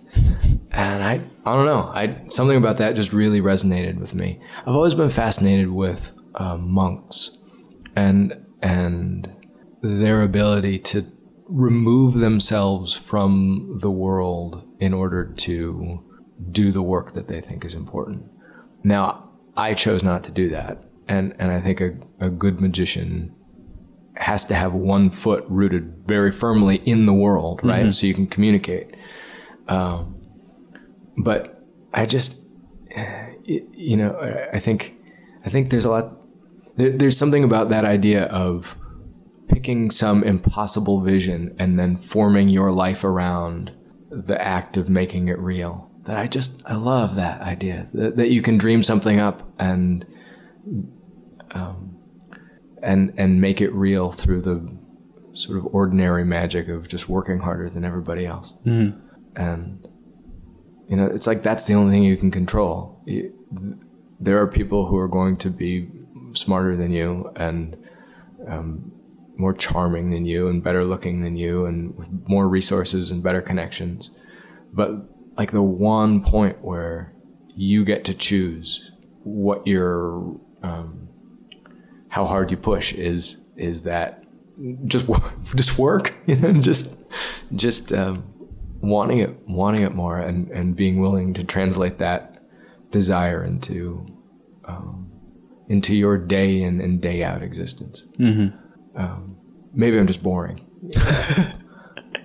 but I, I don't know. I, I, I feel like if I've, I, I, I love this idea of what a magician could be and this vision of magic that I have so much that I would hate to betray it by not seeing it through mm-hmm. to a good end. Does that make mm-hmm. sense? You know, yeah. like, and not serving it the best way that I can. Yeah. And I don't know. I I think I'm probably sort of a pain in the ass because I you know it's I think about it all the time, but um, but I really do love it, and I'm I'm grateful that I'm at least getting away with this so far. So. Do you think of your life as a life project? Do you think of uh, of magic as a lifelong pursuit? Yeah, I will always be a magician. Mm-hmm. Um, I think that has looked and will look very differently from time to time. You know, for four years, me being a magician looked a lot like me being a writer because mm-hmm. um, I'd write every single day to make that book. Um, and that wasn't doing magic tricks, but it, it, felt like I was doing the same work, just speaking a different language. Mm-hmm. Um, I'm, so I'm sure I will make those kind of pivots, but it's all in the same direction. Yeah. I, my, my, uh, my literary agent Stephen said something to me when I first started talking to him about writing the book. He said, uh, I'm going to tell you a secret. He said, It takes as much time to fantasize about doing something as it does to actually do it. So if you just spend all of the time that you would daydream about having written a book, if you just spend that time instead writing it, you'll have a book. And I love that thought so much, you know? So mm-hmm. I, you know, I, I think for all big projects, I just sort of, I've, I've decided I don't want to be the guy who, th- who dreams about making things. I want to be the guy who makes them.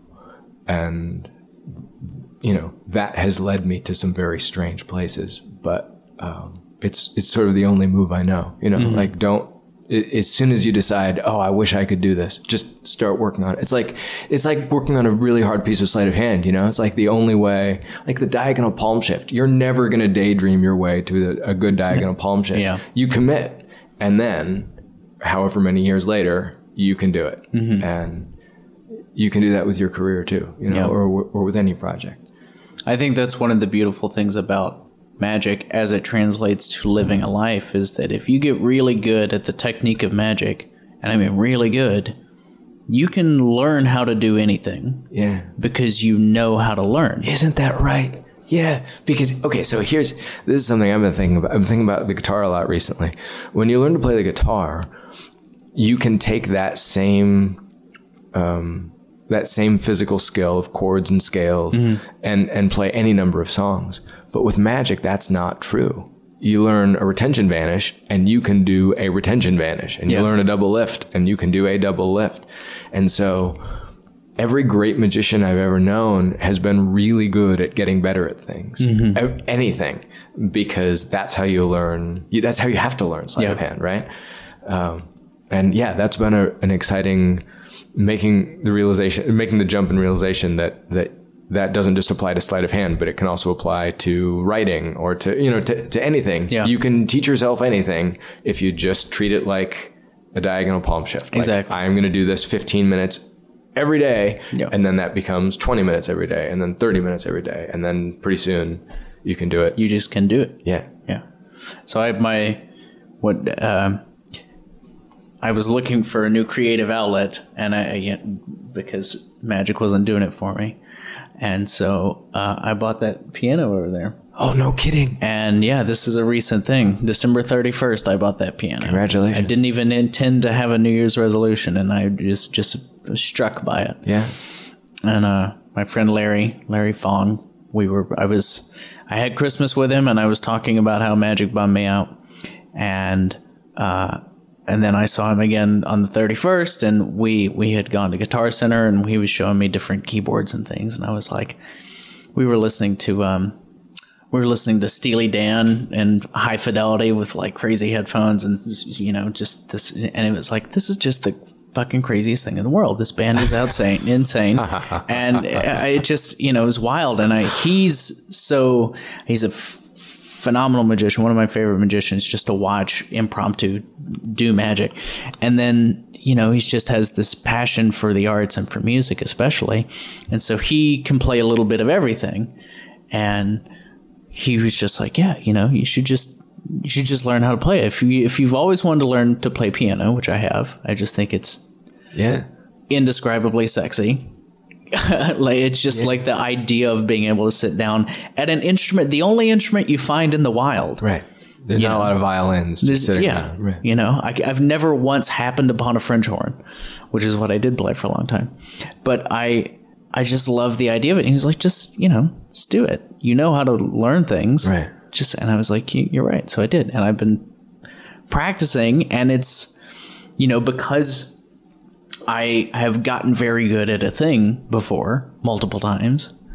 I am not hard on myself when I suck Yeah. because I know it's merely a matter of This time. is part. That's that's my job right now. Uh, I- yeah, I, I am at the beginning, and I'm aware that I'm, I'm at the beginning. Right. Like I, so many people quit doing something because they're not instantly good at it, and magic teaches you, if you really pay attention to it, that things that matter take time and intention and effort Right.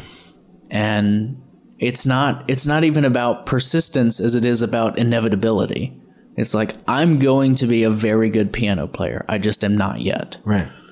And you know. Yeah. Because you can do the sleight of hand move. Like you know that you'll get there. Yeah. I mean, just think of where you'll be at in ten years. yeah Ah man, I'm excited for you. thank you i'm excited too and it's nice to be excited about it and i'm glad to say that I'm getting the itch back for magic again too. Right. Yeah, you know, when when I started um, taking writing really seriously, I did find that it took a pressure off of magic that was nice. You know, it's nice not having it be the only way to say anything that I care about. you know? Yeah. I'm like, oh, I'm glad you. uh, See, I, and and here's the thing: like, you don't have to stop at the piano. Like, you could, you could pick something. Like, you can just imagine by the time you're 80, the skills you could have if you just 15 minutes a day started getting really good at some things. Yeah. I remember um, when I was a kid, my dad would play piano, and I would lie underneath. He had this beautiful grand piano, and I'd lie underneath and listen. And I was just struck by the absurdity of the the contradiction between this enormous, heavy, cumbersome piece of furniture Yeah. and these just ethereal haunting sounds that would come out of it you know mm-hmm. it's like if every if, if there's nothing more like earthy and unmagical than a wooden box with wire stretched in it right but Yeah. but the sounds that came out of it were just pure magic i love that and and you see that in magic everywhere right like the idea of taking something that is very simple and very small and very low and using it somehow coaxing from that the experience of wonder. Mm-hmm. I love that so much. I love that more than anything. There's this coin vanish uh, that I've been um, working on, and I can tell you the secret because this is a um, magic podcast. But it's just there's just a piece of double stick tape on the back of the coin vanish, and it it allows you to do this retention um, false transfer that or excuse me, not a retention, but just a, a false transfer that's really convincing because the coin's just stuck, stuck to your hand. And uh, so I started performing this for people just as an experiment, and and the the idea that you can get such powerful responses from just a piece of double stick tape, like something as small as that. I, I don't know. Ah, magic! It's the greatest.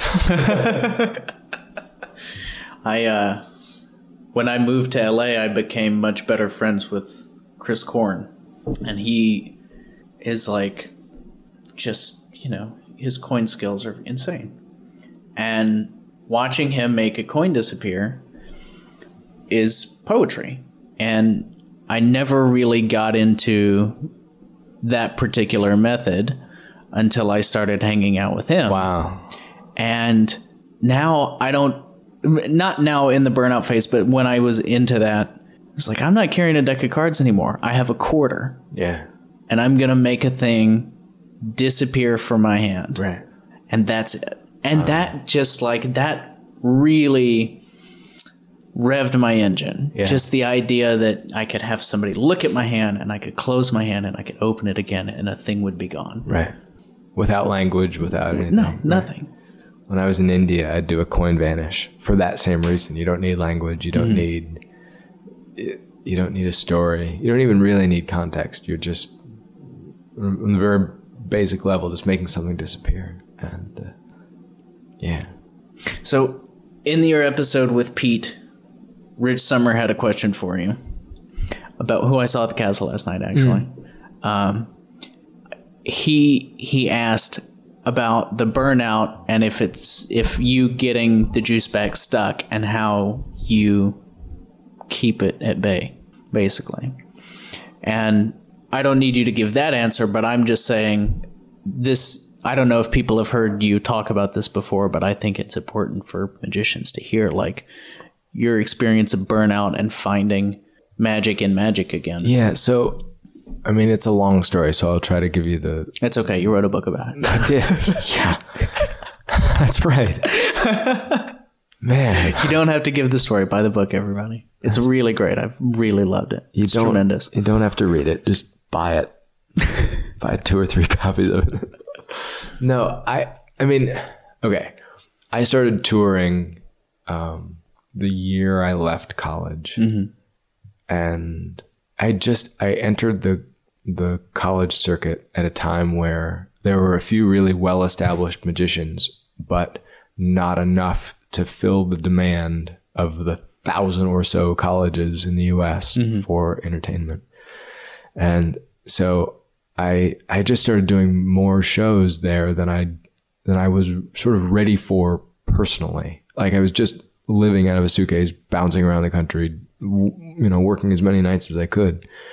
And I did that for a year and then another year and then another year and then another year. And I just hit the wall. I just, for, for uh, someone who, you know, is ostensibly creating magic, I realized that it had been a long time since I had felt anything remotely close mm-hmm. to the experience of magic. Like I was essentially a traveling salesman.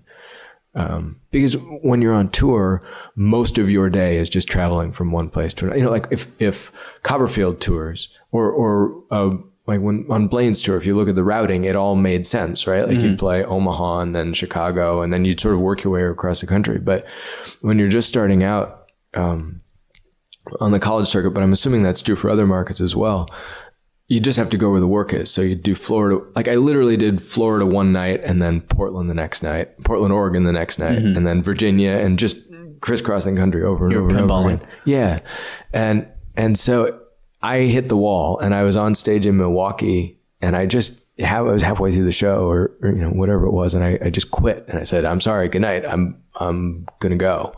I went back to my hotel room thinking that maybe this ship was sinking. Like I'm done. I'm going to go work at Starbucks for the rest of my life or something. But on that tour, I happened to be reading this. Do you know the book Net of Magic by Lee Siegel? It's this academic text about. I've heard of it. I yeah, haven't read it. It's great. Um, he he studied the traditional tribes of um, street performers in India, and and I on this leg of the tour, I just happened to be reading the book, and so I went back to my hotel room and there was the book sitting on the bed and I started flipping through it and I had this sort of crazy I don't know if it was a dream or a plan or just a hope of know just wondering what it would be like to to walk away from everything and to go to the other side of the world and see the magic that I was reading about for myself. Mm-hmm. Because I remember starting out in magic, seeing other performances, you know, when I was a teenager that I just, you know, just took my breath away. And, uh, I, I didn't feel that way about magic anymore. And I, I wanted to sort of, I don't know, forget everything I knew and dream it all up again. And so I, I ended up going on this trip to India with sort of this, like this quixotic quest to rediscover magic, which sounds ridiculous unless your job is as a magician. You know, you, you know, it's like yeah. a magician can't do magic unless you believe in magic. Yeah. And because the audience knows if it's just fake and if it, if the performer thinks it's fake. So so I went to India with because I had read this this book about Indian magic, and I could have gone anywhere, right? I'm sure there's magic that I could have seen in China or Japan or or, mm-hmm. or you know, I could have gone to Great Britain and and seen magic that I hadn't seen before. But I just happened to be reading a book about Indian magic, so I went to India, and I thought what I wanted was to find these performers and and witness their performance and, and feel like I was in the audience again, right? And I did that and it was great. And, and I saw some magic that was not very good. And I saw some magic that I will remember forever. But I realized on the trip that far more, ama- more amazing than any of the magic I was seeing was the process of actively searching for it and, and waking each day with the goal of finding something amazing. Mm-hmm. Because then I was paying it. You know, adults are really good at making things ordinary. Mm-hmm. We're really good at getting used to things. And, and in a practical sense, that's probably useful, right? But it does make it really easy to get trapped in, in the story that you tell yourself about your life and, and the world rather than the living in the world itself, you know? Mm-hmm. And, and the thing that travel does really well is it tears you away from all of your certainties. And, you know, I, in, in America, I had sort of got what I wanted, which was to tour as a professional magician. And that had, I had made that ordinary and, and boring and, and disillusioning. Mm-hmm. And, and, you know, it, it took a trip on to the other side of the world to realize that you don't have to go to the other side of the world. That, that finding awe and finding wonder is more about remembering to look than where you look, right? You can find it anywhere. And, and I became really interested uh, over there in the idea of, of finding wonder in everyday life. Like, how good can I get at chipping away at the, the calcification of certainty and cynicism and, um, inevitability that just necessarily um, grows on you in adulthood, right? Like the world is a tough place, and we are in the world for sure. So, so it, it it's not something you can do once and then you're set for life. It's the idea that I got excited about was, oh, I can, I can, I can do this every day at home. I can, I can work deliberately to see beyond the boundaries of my own um, convictions and my own certainties. And and the the smaller version of the world that I'm really good at making I can remind myself every day that that's not the real thing that there's more out there. And you know I, I am better at that some days than others but but I do think about it every day and I do work on it every day and um, I, I think especially as a magician being able to remember that the world and the universe and the human heart are all bigger and all more mysterious than you know. Um, that's really useful because when when you are then communicating with an audience and trying to trying to give them the experience of magic, you know, you don't you're not trying to you're not trying to get them to believe that you have magic powers. You're just trying to remind them of this thing too right? Mm-hmm. And and you can do that with magic tricks. You can also do it with conversations or you know sunsets sunrises poetry barbecue like you know you can mm-hmm. find it anywhere. Yeah.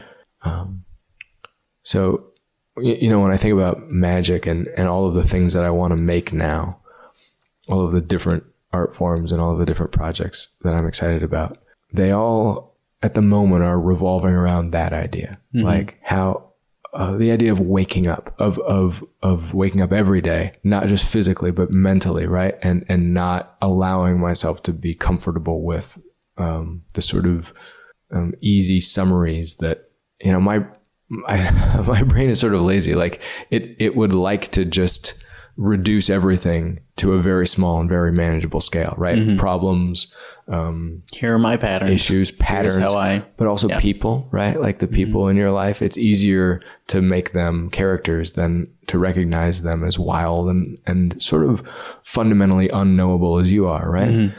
And, and, you know, it, it, it's, it, it's one of those things that can't really be reduced to a formula, um, because by its own nature, it's, it's untamed and it's wild and it, it, it, um, is bigger than I understand. But, um, you, you know, you asked earlier about finding inspiration, and that's where I'm finding it now. Anyway, that's probably more of an answer than Rich Summers wanted, but It's exactly the answer that I wanted, okay. Or didn't know that I needed. Maybe. Yeah. Okay. Yeah. Um. Well, that's. I, I, that's it. That we've been. That's two hours. I really hope people still buy the book after I said that. Oh, I'm just oh, yeah, kidding. no. The book is the book is so good. I, I yeah, the book is great. It made me feel really good, and I I read it in a time when I needed it. This was, I read it maybe at the beginning of the burnout, Okay. And so I went through the whole thing, but I had your book, and I knew it was going to be fine. Yeah. You know, I I I it, just like I know I'll be good at piano. Just like I, this gave me comfort to know that I was going to come out of Be all right. this. Yeah. And it's probably it's probably good to get burned out, right? Like mm-hmm. because and this is something I think about my show all the time. Like if it's true that I'm getting out and failing there every night, what a shame it would be to just do that forever for the rest of my life. Yeah. Like sometimes burnout is exactly what you need Yeah. to identify, you know, what worked with your previous approach and also be honest about what didn't, what didn't work. Like Yeah. what, if, if it's not, if a project or if an approach or if a lifestyle or if something in your life isn't, um, getting where you're wanting to go, it's okay to look at that and, and you know, sort of unromantically, um, be honest about, you know, what, what is good here and what isn't good and what, Yeah. what can I make better next time? Well, that's, I, I mean, this, I, I had a realization about this particular thing earlier today, actually, but it's something that I've done many times in my life is like something is how I've always known it to be. And then it's, then I realize I don't like it anymore and I burn it to the ground Yeah. so that I can rebuild it in the way that works. And, you know, maybe that's a realization that I'm having now about the kind of magic that I want to make. You know, is that I I built this big toolbox and I filled it with all these tools and then I realized maybe I just spent all this time on all these things to do something that I, none of these tools work for Yeah. you know so i have to burn it all down and rebuild it in a way that's helpful and meaningful and beautiful and positive and and dispassionately look at it and go this is a part of me. It's a part that i love but I, it's not working. There's no workability in this anymore and i have to reconfigure. And that takes stepping away from it you know? Right. Um, it happens in relationships it happens in careers it happens in everything. And this is this is good. It's a cleansing. It's the cleansing fire Yeah. maybe Yeah. yeah It doesn't make it easier, no god no but you can have a perspective on it. yeah you can step outside of it and observe it um, so yeah buy the book here's real magic it really is fucking great i really i really loved reading it i think you're a very good writer Thank you, Elliot. i enjoyed it a lot um, are, the, are there copies of this still for sale Yeah. do you want to plug this Yeah. Um, yeah. The, uh, after, so the problem with Here's Real Magic is there's no magic in it because it's for a general, I wrote it for not magician readers. Um, and it's out through just a traditional publisher rather than a magic publisher. So when I was done, I, I wanted, you know, after having done all of these shows, I have this material that I love and, uh, you know, I don't know what projects I will take on next, but I didn't want to be in a position where all of this material that I invented was just sitting like in my trunk and not getting used. Yeah. So, um, yeah, Clouds and Kingdoms is the new book and it, it contains three stage pieces and one close up piece. And, um, yeah, it's like my, my favorite parts of the show. I think, you know, I think for a working, prof- I, I sort of wrote it for, with two audiences in mind. For the working professional, I think there's like 30 minutes of my A material that I've done, you know, in some cases thousands of times that can just be put in a show. Um, but, but I also think, like, I remember growing up, I read the books of wonder at a, Tommy Wonder's books at a pretty yeah. early age. And, and I remember like, I remember thinking, okay, I'm probably not going to perform this material, but I really loved seeing how he, how he developed his, how he developed his routines. Like, um, I don't know if you remember, but in, in the books of wonder, he does, what, what is the effect? It's like the, um, nest of boxes with, with the watch. And he shows you the three different methods that he invented in order to, and, and how he identified the problems in each method that led to the adaptation of the next method. And, and you see this piece grow from his imagination through three different iterations. I love that. So, um, you know, I also hope that maybe someone who is just starting a professional career would, would, could see with this material how I had taken a set of ideas and, and over the course of a thousand shows refined it so that they look the way that they do now. But anyway, I, I hope it's useful to whoever ends up with it. So there it is. Um, okay, we're gonna finish off with the lightning round. um, who who's your favorite author right now? Oh, sorry, lightning is supposed to be very quick. It doesn't have to be. Um, I, I will say that I missed Hemingway when I was supposed to read him in school. I read the short stories. I didn't read the novels. I'm going back and reading all the novels now, and and they're incredible. So that's that's probably a, like a cheap, easy answer because everyone loves Hemingway. But um, I feel like I don't know. I'm discovering it all for the first time, and I'm glad that I have. That's great. Yeah. Favorite musician? I just learned about oh, what is their name? I just I just learned about them yesterday or two days ago. The Arctic Monkeys. Is that a is that am I getting yeah. that name right? Yeah. Yeah. Uh, I just signed up for uh, Apple Music and they came on and I thought, holy shit, where has this been all my life? So anyway, yeah. Great. I Also- don't I, I don't know if I'll stand by them two days from now, you know, course. but like But right now, yeah. yeah, right now. Uh, and and I, I think we could both agree favorite is not the right word, but it's just quick, you know, simple Yeah. shorthand. Um, favorite film? Hang on. Another Yeah, please. I just want to if if we're using the word favorite, I really love the band The National. Mm-hmm. Um, and again, they're a recent discovery for me, but oh my god, there are some good songs in there. Sorry. Favorite favorite film was the next one. Yeah. Uh, I really love the film 13 Conversations About One Thing, uh, although I haven't seen it in a few years. And there's a really great movie called Locke, L O C K E. Have you seen this? No. Um, it's filmed entirely inside a car. Ooh. And it's the only movie in recent memory that I finished and then started again immediately. Wow. Because at the end I realized, oh shit, that whole movie was in the car and it didn't it didn't feel confined. And so I wanted to figure out how they did that. And it's it's brilliant. Wow, that's really cool. That's a great answer. Um,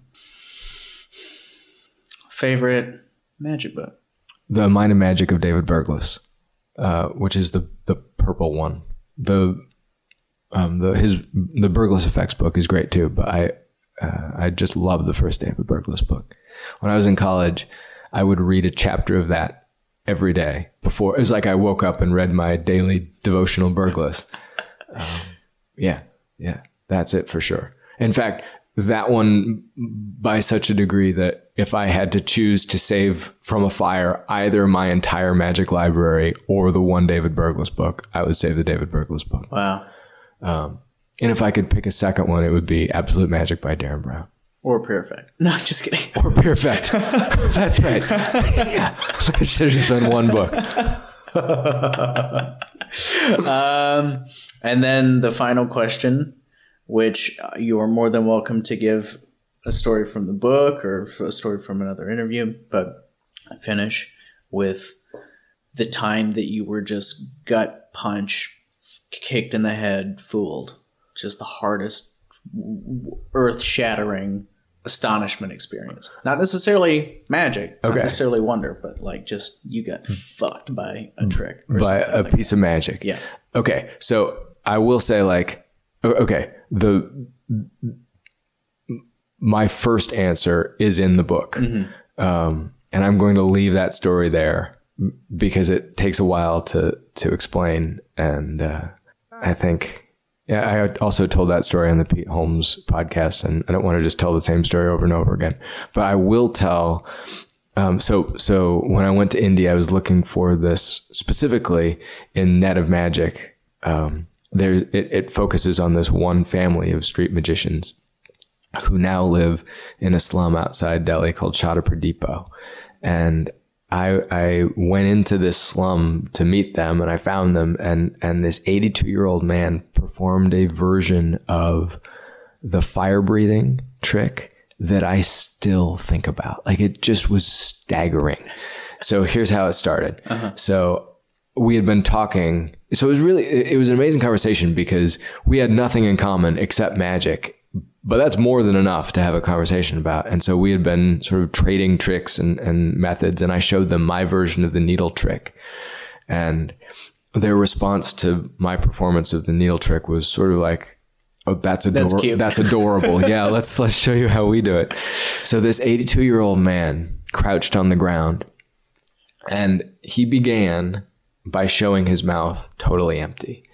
And I do the needles, so I know how I would not be totally honest in that. Hmm. And he wasn't doing any of, the, any of the method that I know. Like it, as far as I know through my experience with magic, his mouth was empty. And yet, he closed his mouth and without going anywhere near it with his hands, sort of started moving his mouth around and he regurgitated a mouthful, not of needles, but of two or three inch long thorns. And he spits these out in his hand. And to show how sharp they are, he takes uh, one of the thorns and sticks it in his hand and drops the others to the ground. So he had this thorn poking out of his hand like a pincushion. And then he goes, mm, and again, another mouthful of thorns. And he does this over and over and over until, you know, just mouthful after mouthful of mm-hmm. these thorns coming from his mouth until he has a small pile at his feet and his hand has six or seven, you know, thorns poking out of it. And he throws all of the thorns to the ground and he closes his mouth and just looks at me and makes eye contact and goes, takes a deep breath in. And then he exhales and smoke comes out his nose. And I'm thinking, what the fuck is going on? Because I'm already floored by the needles, yeah. right? Or the, the, the thorns. And then he takes a deep breath in and goes, he, he sort of coughs, and then this jet of fire shoots out of his mouth three times. And, and the detail that I remember so clearly is that it looked like it was painful to him. Like this cost him something. Mm-hmm. It was he wasn't just doing a trick. Like he had to work for this. I have no idea where the fire came from because he didn't drink any liquid. There was no yeah. He didn't ignite um, a flame and then spit through a torch. Yeah. It was dry, needles, needles, needles, needles, and then suddenly there's just fire shooting everywhere. and that just knocked me down. Like had I had I seen nothing in India except that fire breathing trick, that'd be enough. It was it was worth a trip halfway around the world just to see that. So Wow. Yeah, that's my that's my answer. But that's incredible. Nate, this is such a pleasure. Thank you so much. Yeah, thank you, Elliot. I'm really glad to do this.